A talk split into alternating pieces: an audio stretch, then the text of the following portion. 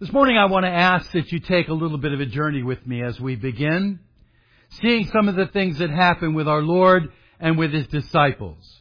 And I want to ask you to begin by turning in your Bibles to Matthew's Gospel in chapter 5. Matthew chapter 5. You immediately recognize this as being what we call the Sermon on the Mount. This most likely, although the, the Bible never claims the Gospels to be chronological, that means it doesn't always happen in exact order. However, we do understand and believe that this was likely towards the beginning of our Lord's ministry. As he is speaking here on this mountain and the multitudes gathered in front of him, the disciples actually gathered in front of him, he begins by telling them blessedly in the very first verses of the Sermon on the Mount that there's heaven. That's what he says. If you look down at uh, verse 3, blessed are the poor in spirit, for theirs is the kingdom of heaven. I love that. He tells them right away, there's a life after death. There's life after death for those who follow me. But I want to look down a little bit further after he's doing this teaching, and he has to be already somewhat well known because of the amount of people that were there, the multitudes that were following and listening to him. But look down, if you would, please, to verse 17. Do not think that I came to abolish the law or the prophets. I did not come to abolish, but to fulfill. For truly I say to you, until heaven and earth pass away, not the smallest letter or stroke shall pass away from the law until all is accomplished. Interesting statement of our Lord, and I want to just look at this a little bit. He uses descriptive language here, and what he does is he says the law is not going to go away. It's not going to pass away. And he uses these two terms. He uses here translated the smallest letter or stroke, but we read in the King James Bible and even the 1901 American Standard, it translates it jot or tittle. You've heard that, right? Not one jot or tittle will pass away. And what he's talking about is what we commonly call, or it's translated from the Greek iota. That's the smallest letter. And it was just a little letter in the Hebrew alphabet. The smallest letter in the Hebrew alphabet. We, we speak about iota, not one iota of this or that will you get. And then he uses this term for the uh, stroke, which is re- a reference to almost like an accent mark in the Hebrew. It's like a little accent mark that you'll find throughout the Hebrew to give special emphasis to a word or to give special meaning to a word. And so what Jesus is saying, none of these things will pass away from the law. From the sovereign God's self-revelation to man, given to us the scriptures, nothing will pass away. Now they would have known the Old Testament scriptures. They would have known the books in the Old Testament, the teaching in the Old Testament, and so Jesus is using the term law as a overriding term to describe all of that, any of that. And he says none of it's going to go away. It's all going to be there, but it is, he says, going to be fulfilled. By the way, He's so precise in what he says because in the Greek it's one jot, one tittle, not even one aspect, not even one letter, not even one stroke will pass away. And so do not think that I came to abolish them. I did not come to abolish, but to fulfill, and none of them will pass away until, until all is accomplished He's telling them that everything that God has given you in the scriptures, everything that He has brought to us in His Word will stand. Nothing will be missed. Not even the smallest aspect. Now why is that important? Why is that important to them? Well, they were the Jews and the scribes and the Pharisees. They loved the law. They thought the law was more important than God. They focused more on the preciseness of the law and keeping the law than they actually focused on their hearts being right with God. So Jesus stands there and he says to them, none of it is going to be done away. But why is that important to you and me? Why is that important to us? That not one jot, not one tittle will pass away until all is fulfilled? Because it all pointed to Him. All of that scripture points to the Messiah, the one who will fulfill, the one who will come and accomplish everything that is given in His Word. The things that the Messiah will do are promised right from Genesis chapter 3 the proto-evangelium, the promise of the coming Messiah, and then all through the scriptures, going through and seeing the things that God promised to Abraham, and seeing in the scriptures the fact that the woman will conceive, a virgin will conceive and bear a son. Seeing in Isaiah further that this one will be pierced for our transgressions, crushed for our iniquities, a man of sorrows and acquainted with grief. All of these things pointing to Him, and none of them, none of them are going to pass away, and none of them will fail to be fulfilled or accomplished. So much of the scriptures pointed to Him. And I ask you to look again at verse 17 and think with me about what Jesus is saying.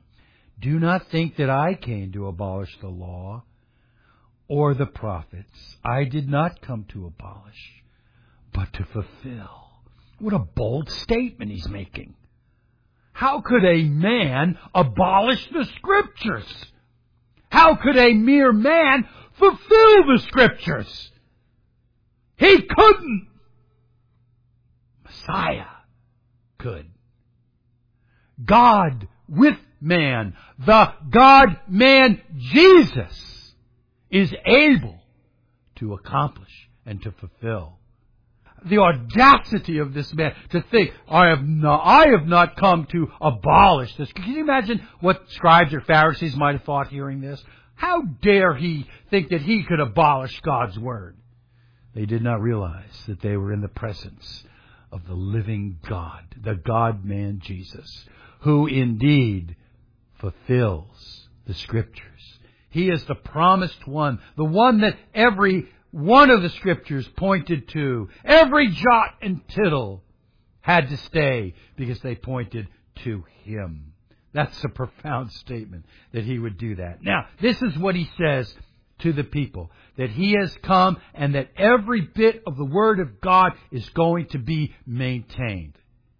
All that the Messiah was promised would come to pass. Now, look over a few pages to Matthew 16. Matthew chapter 16. In the process of his ministry, our Lord Jesus has called the disciples to himself. We like to call the twelve apostles. He's called these apostles to himself. They are his main followers.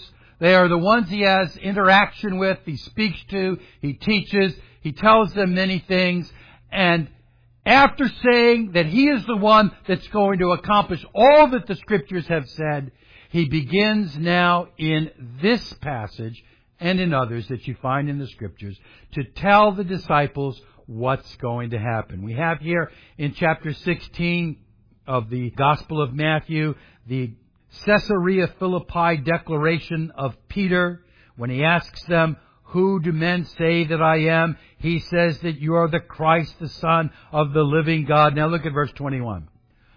From that time, Jesus began to show his disciples that he must go to Jerusalem and suffer many things from the elders and the chief priests and the scribes and be killed and raised up on the third day. Now it says from that time he began to tell them, which indicates that he continued to tell them.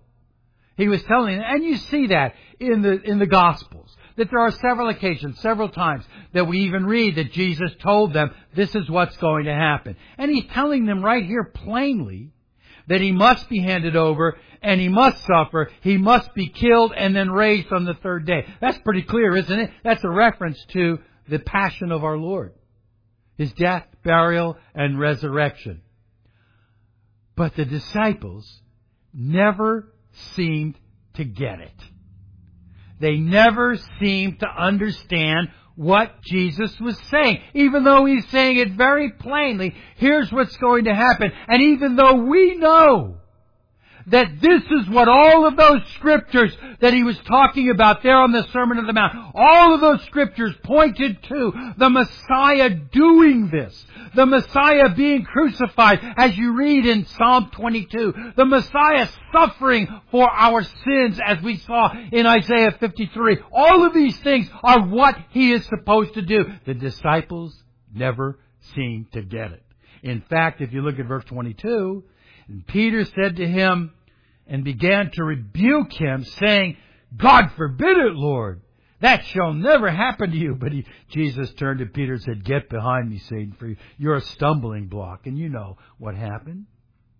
The disciples just didn't get it. They didn't understand that Jesus was supposed to die on the cross as a sacrifice for our sins and then raised up on the third day. They never, even though he said it, it's like they, they just didn't get it. And so, when Jesus was arrested in the Garden of Gethsemane, what happened? The disciples fled. The disciples ran away. The disciples hid. Peter's outside the courtyard when he's on trial and he denies that he even knew Jesus. All of these things, the disciples are in all kinds of disarray, and then when he dies, what happens? They're discouraged, they're downcast, they just didn't understand. Now, Acts chapter 2. Something happened that changed everything. Acts chapter 2 verse 1. And when the day of Pentecost had come, they were all together in one place, and suddenly there came from heaven a noise like a violent rushing wind, and it filled the whole house where they were, and the Holy Spirit is poured out on them, and guess what? Now they get it. Even though they saw the resurrected Christ, Peter still goes back to fishing until here. Now, the Holy Spirit is poured out upon the disciples and they come out of hiding. They're, they're locked away, they're in hiding. They come out of hiding and boldly proclaim to all the people that are gathered there in Jerusalem from all over the world, the text tells us right here. From all over the place, they're there in, in uh, Jerusalem for the Passover, for the Feast of Pentecost. And Peter stands up and he proclaims Christ and shows right here in chapter 2 how Jesus is the Messiah the promised Son of God, the God man who came and dwelled among men. And they are bold for his kingdom, which leads us to the text that we have been studying in Acts chapter 4. Acts chapter 4. After seeing thousands of people saved, multitudes of people saved, now the disciples really get it.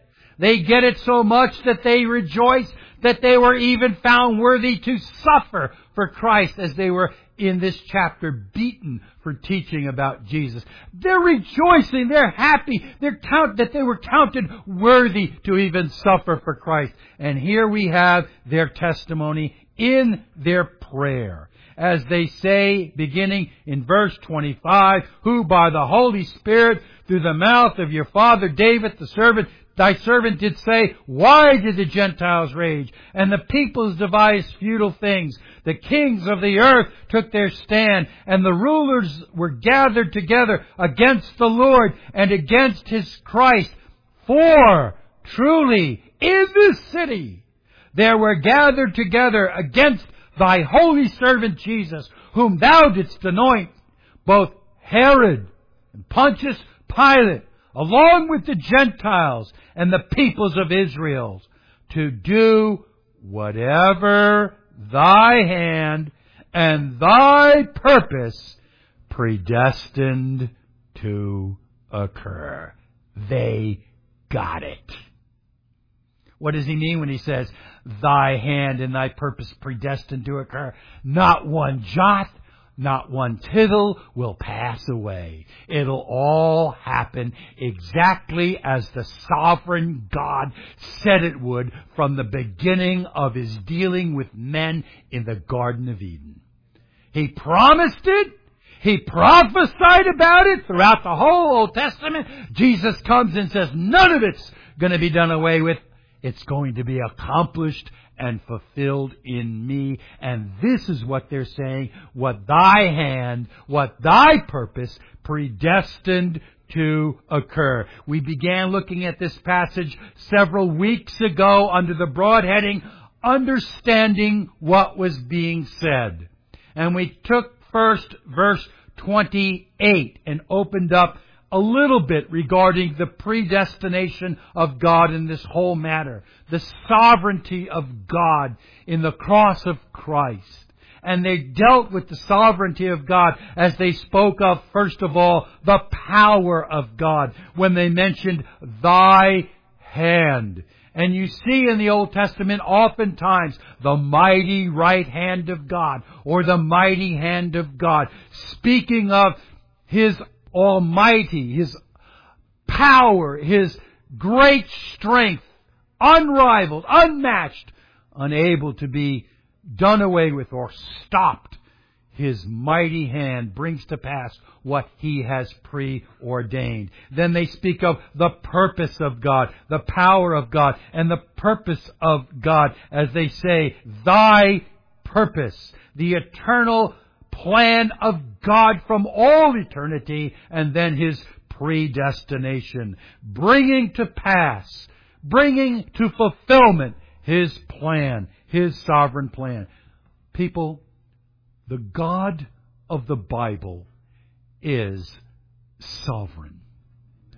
It simply means that He is in control, that He is Lord of all. King of kings, Lord of lords. To say anything less about him is to deny his deity. If you do not believe that God is in control, who is? Chance? Man? Evolution? God is God. He is the God who is in control of all things. The sovereign, the almighty, the powerful, the holy God of the Bible.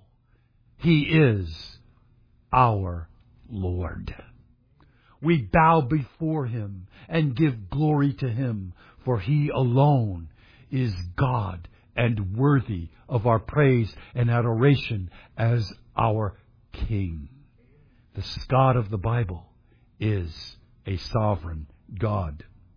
Now we talked about this in regards to Him being over all and what this means to even these men right here praying this prayer. God, we were just beaten for you. We understand that we're going to face hardships and trials for you, but we know that you are in control.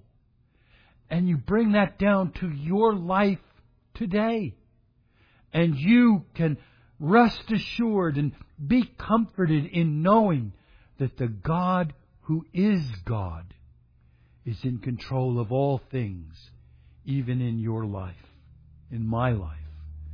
Some things are hard. Some things are difficult. Certainly we face trials, but when you know the God of the Bible this way, as the God who is in control, even the trials are His trials.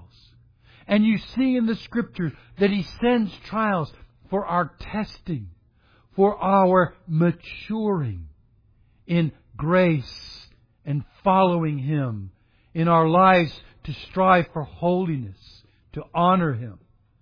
These are His testings to His children. You know, in Hebrews chapter 12, He speaks about your fathers discipline you as they saw fit, and you still love them and realize that it's for your good. Our Father sometimes disciplines and tests us.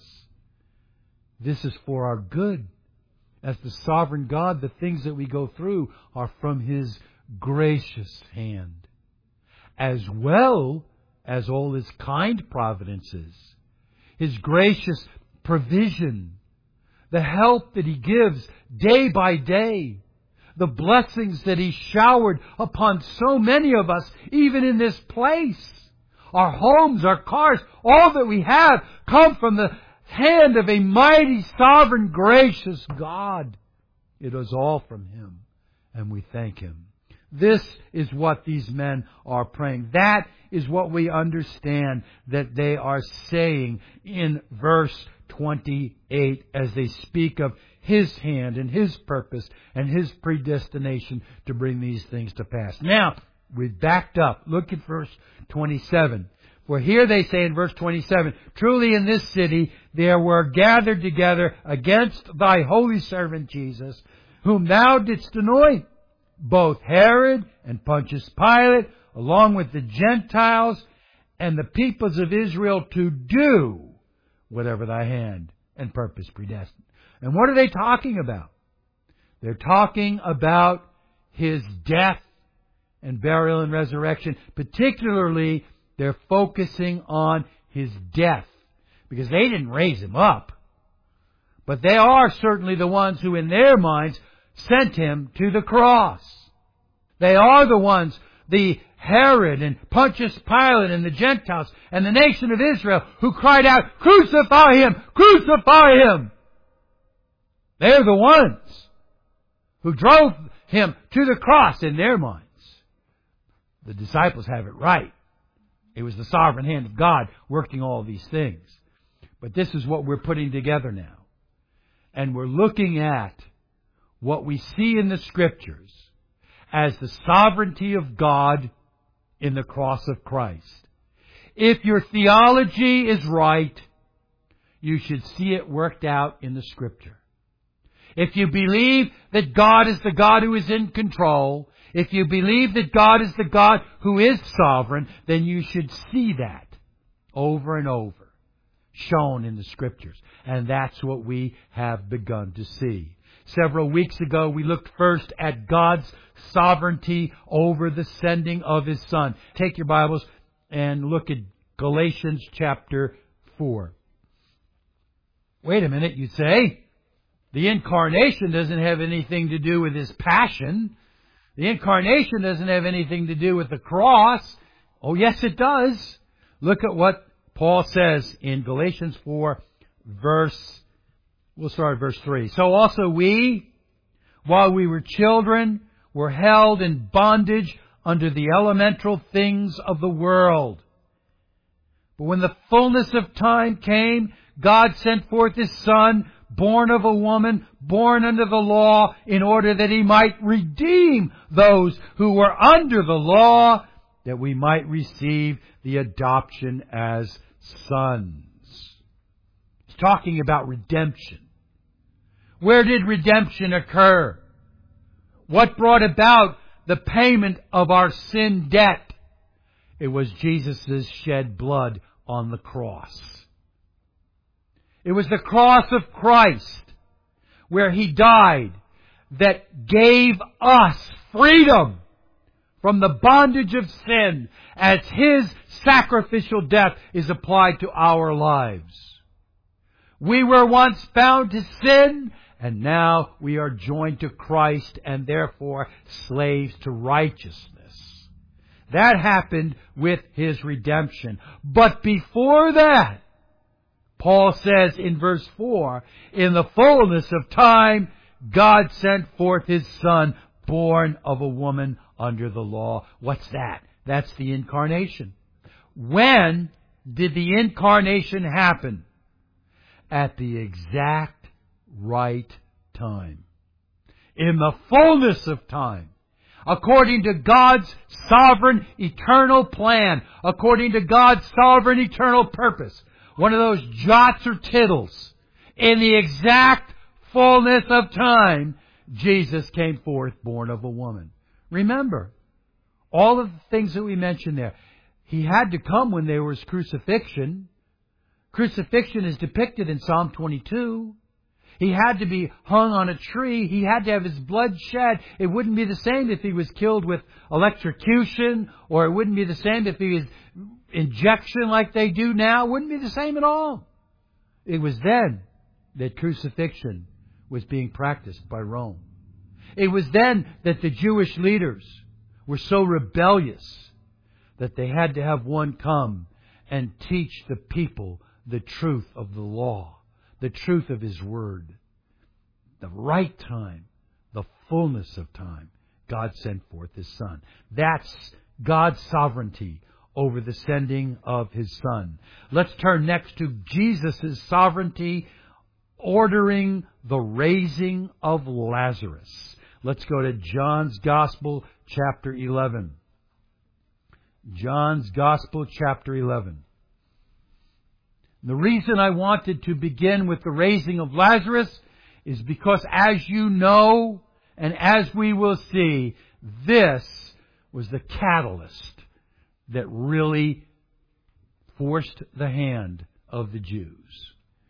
We see so much that begins to happen so rapidly, beginning now with the raising of Lazarus. So Jesus' sovereignty ordering the raising of Lazarus. Here, let's begin in verses 1 through 4 as we see he purposefully stayed. He purposefully stayed. Now a certain man was sick. Lazarus of Bethany, the village of Mary and her sister Martha. And it was Mary who anointed the Lord with ointment and wiped his feet with her hair, whose brother Lazarus was sick. The sisters therefore sent to him, saying, Lord, behold, he whom you love is sick. But when Jesus heard it, he said, This sickness is not unto death, but for the glory of God, that the Son of God may be glorified in it. Jesus is the all-knowing God. Do you think that Jesus didn't know Lazarus was going to die physically? He did. And yet he says this sickness is not unto death. What did he mean? Exactly what he goes on to say, but unto the glory of God. Lazarus did not stay dead. He did die. The sickness was unto death. But from the glory of God and the exaltation of His Son Jesus, Lazarus rose again. So this is what Jesus is talking about. Of course, the, the disciples couldn't understand this, but this is what Jesus is talking about. So, what happens?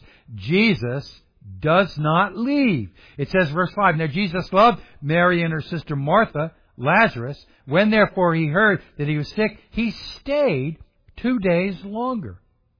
Now it would have been a good, at least a day's journey back to Judea where Lazarus was.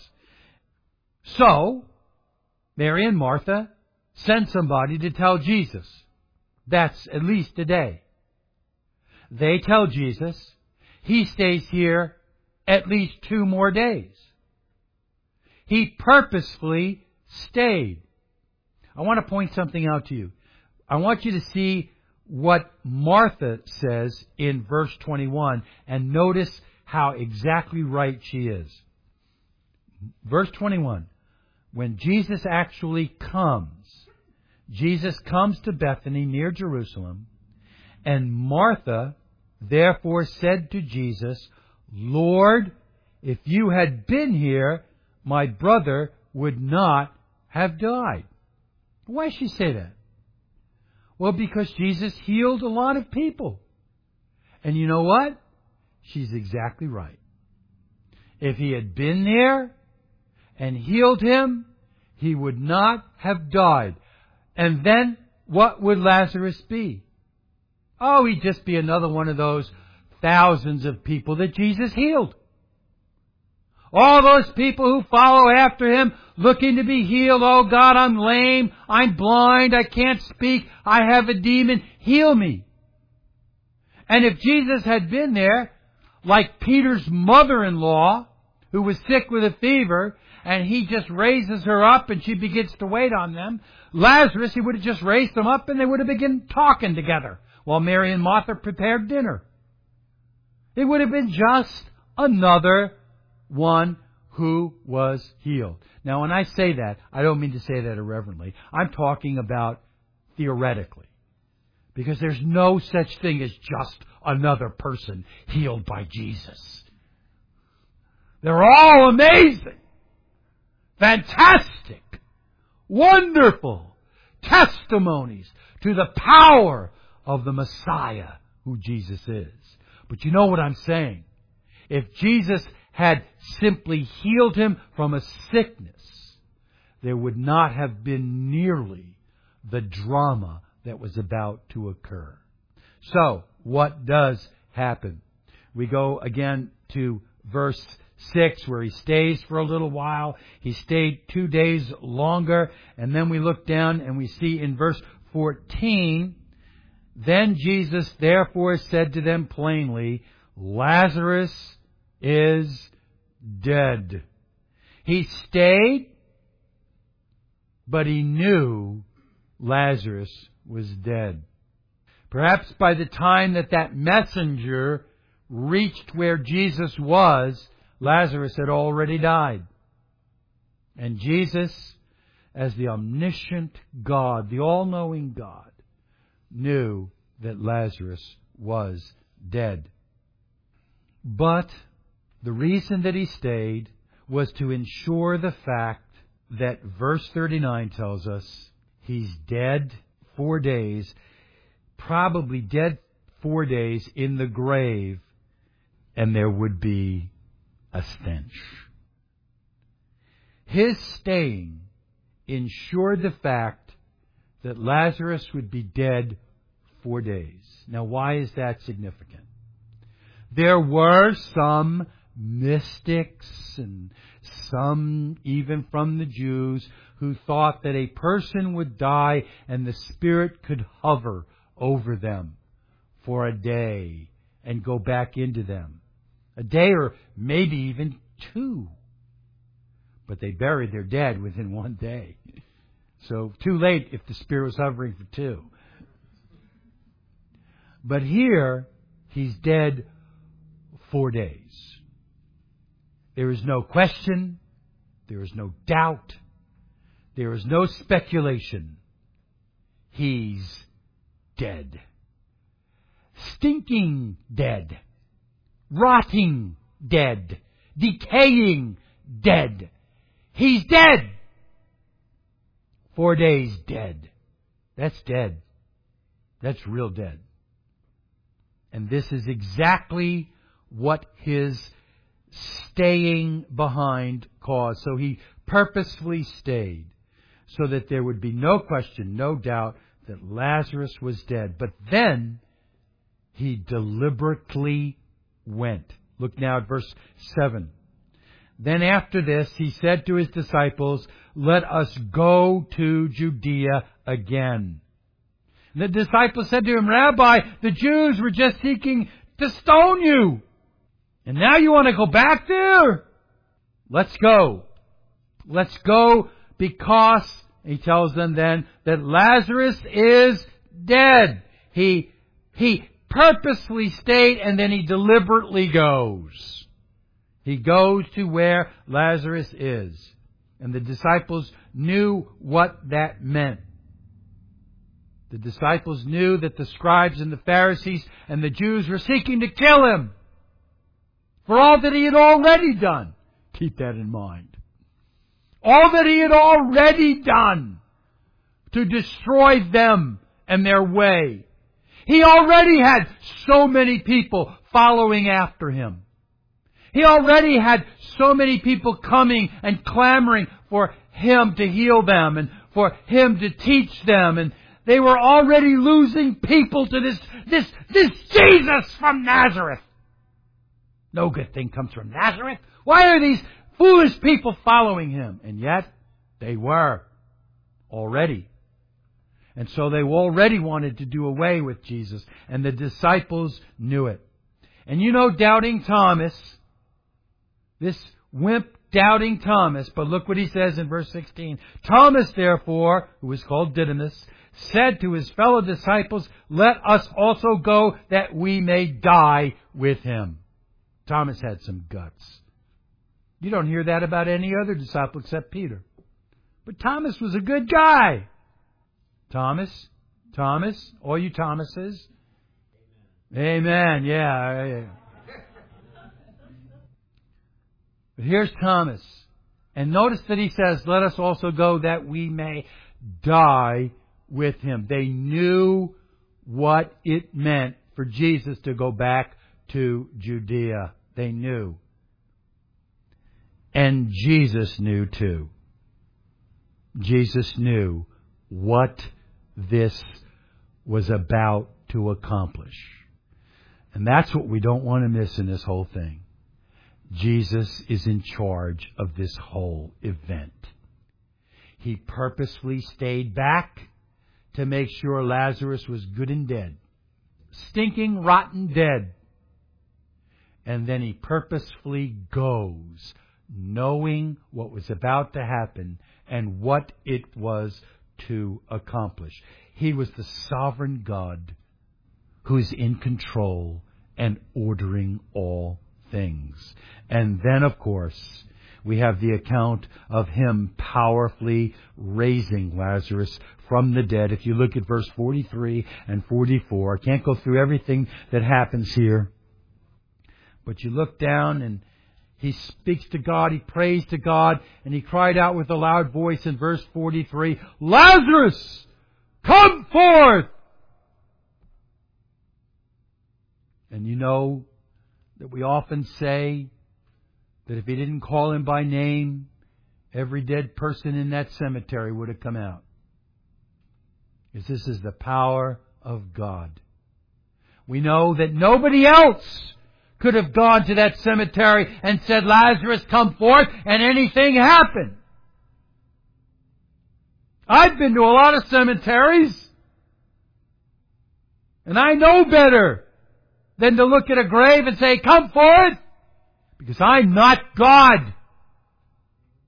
So either he was delusional, a liar, or he was God. And the proof is in the next verse.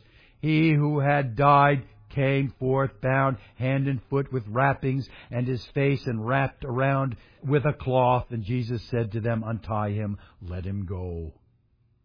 Untie him and let him go. All of the molecules that had decayed away, and when you die, they decay away. They ooze they go into the ground and the smell you smell or molecules going into the air. It all came back. And every single atom and every single molecule that was Lazarus was again Lazarus by the power of the Messiah, Jesus, who called on him to come to life. And he did. Now what happens? Now what happens? Jesus forced the hands of the Pharisees. The Pharisees now had to do something. He forced their hand. Think about it. Think about it with me. What if Jesus didn't do this? What if Lazarus so dramatically was never raised from the dead in such a fashion as Jesus orchestrated? What if the scribes and the Pharisees just said, We'll wait a little longer to see what happens? And you get Caiaphas up there and he goes, You know what, guys? You better leave this man alone. Don't mess with him. Just let him go. Let him be. And they stand back and they just watch and they just wait and they grow old and they die. And Jesus is still alive. What if he didn't do this? What if he didn't bring this to such a, a head that the Pharisees had to do something? Because look at the text. You read in verse 47, Therefore the chief priests and the Pharisees convened a council and were saying, What are we going to do? What are we doing? For this man is performing many signs. If we let him go on like this, all men will believe in him and the Romans will come and take away both our place and our nation. We'll lose everything. We can't let that happen. They had cushy jobs. They had good incomes. They couldn't lose it. And this is because Jesus raised Lazarus from the dead. If they had just, if this had not happened, if they had just watched and waited, there would be no atonement for your sins, no possibility of heaven, no atoning death of Jesus on the cross. Jesus was sovereignly bringing to pass every jot and tittle from the Scriptures to accomplish what God had ordained in His plan from all eternity as the sovereign God who is God. And here He brings this to a head by this great miracle, which then leads to all these other things which culminate in the cross. Because what happens next? People hear about this. People hear about Lazarus being raised from the dead. People there in Jerusalem for the Passover. It's all buzz. Jesus raised, Jesus, the man from Nazareth, raised this guy who was dead and in the tomb. He was dead four days.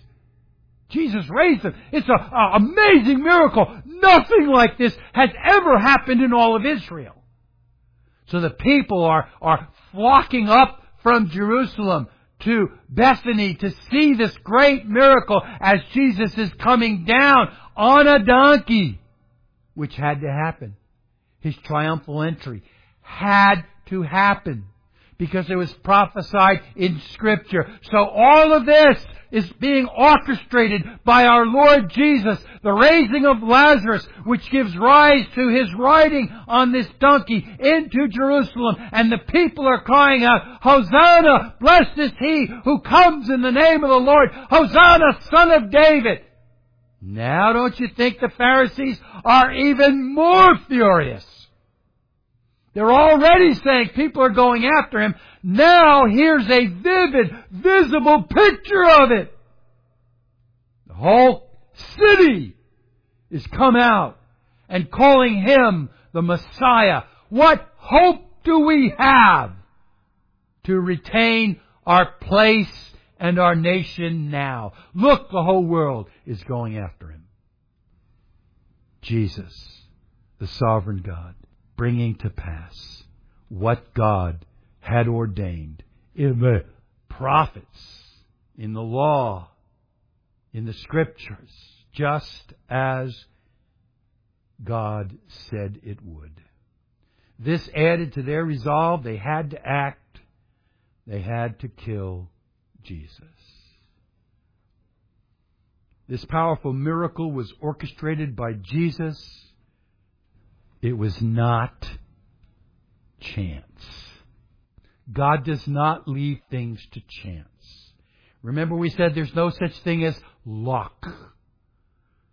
Pagans might say good luck. Christians say the kind providence of God.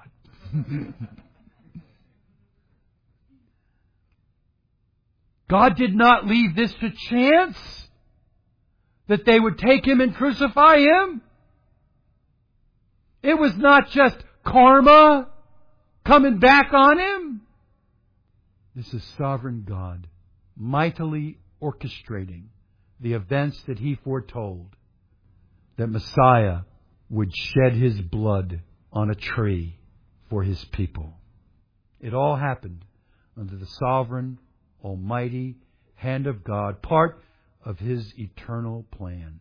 Now, Acts chapter 4. This is what the disciples are talking about. And I want to make again a little bit of application. We live in a day when we are seeing something that in my very brief lifetime, we have never seen quite like this. Where we have a government that actually tells its generals and leaders in the military to train your soldiers and tell them that Christians are the enemy. That we are terrorists. That we are to be looked at as threats to America. That is what our government has been doing. And they're saying these kinds of things. And they're doing all kinds of wicked things. The promotion of this same gender lifestyle that we talked about last Lord's Day. The promotion. And that if you disagree with it, you're wrong. You're a homophobe. Or any of those things. They're actually forcing this upon us. All this anti-Christian stuff like global warming and evolution. It's all happening. But look at verse 25. Why did the Gentiles rage and the peoples devise futile things? The kings of the earth took their stand and the rulers were gathered together against the Lord and against His Christ or His anointed. You know the rest of that? He sits in the heavens and laughs. And essentially, the disciples are here saying they did all this thinking that they were going to destroy God's anointed. And in fact, all they did was what thy sovereign hand and thy purpose predestined to occur. God is in control even in the raising of Lazarus, bringing about the necessity in the minds of the Pharisees. We've got to do away with this guy. God was using their hardened hearts to bring to pass His purpose. Just like He did with Pharaoh and the miracles that God used to deliver Israel from captivity in Egypt. God was using their hardened hearts to bring to pass his eternal purpose. Now, I cannot leave the thought of that mighty miracle of Lazarus being raised by our Lord Jesus without considering that his sovereign act in that miracle brought about more than just the resolve of the Jews to kill him. I should say the Pharisees, the leaders, to kill him it also gives us and shows us great assurance. Great assurance of the purposes of God for us. Because it is the same Jesus who tells us in that same chapter that I am the resurrection and the life that he who believes in me, even if he dies, will live. It is the same Jesus who says that I will raise him up on the last day. So this mighty miracle of our Lord, yes, it forced the hands of the nation of Israel, the leaders of Israel, to kill him in their mind, in their thinking. But it also shows you that your God's eternal purpose for you will come to pass. O believer in Jesus, take confidence. He will raise you up just as he raised Lazarus up. He gives life to his people, eternal life. This is not just a story. This is not just another miracle that we foolish Christians believe actually happened.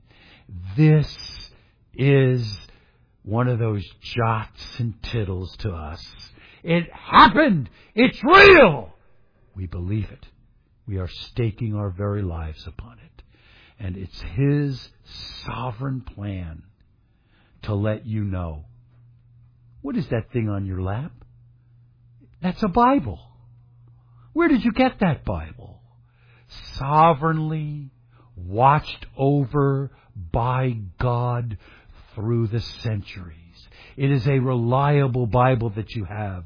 Accurate. We don't have the original autographs. We don't have the original writings, but we have copies that are so accurate, so trustworthy that you can believe that Bible in your hands. And that's how you know what Jesus did. Because God, in His wisdom, gave you this revelation of Himself and supernaturally watched over it so that in 2014 you can read about it and you can even hear this raving, ranting preacher preach about it. Do you think any of that is an accident? Do you think that you have a Bible and read it and study it and understand it by chance? Do you think that you're here today because of luck? Or has the sovereign God been working in your life to open your eyes, to unstop your ears, to put in a heart of flesh for you to believe the things of His Word.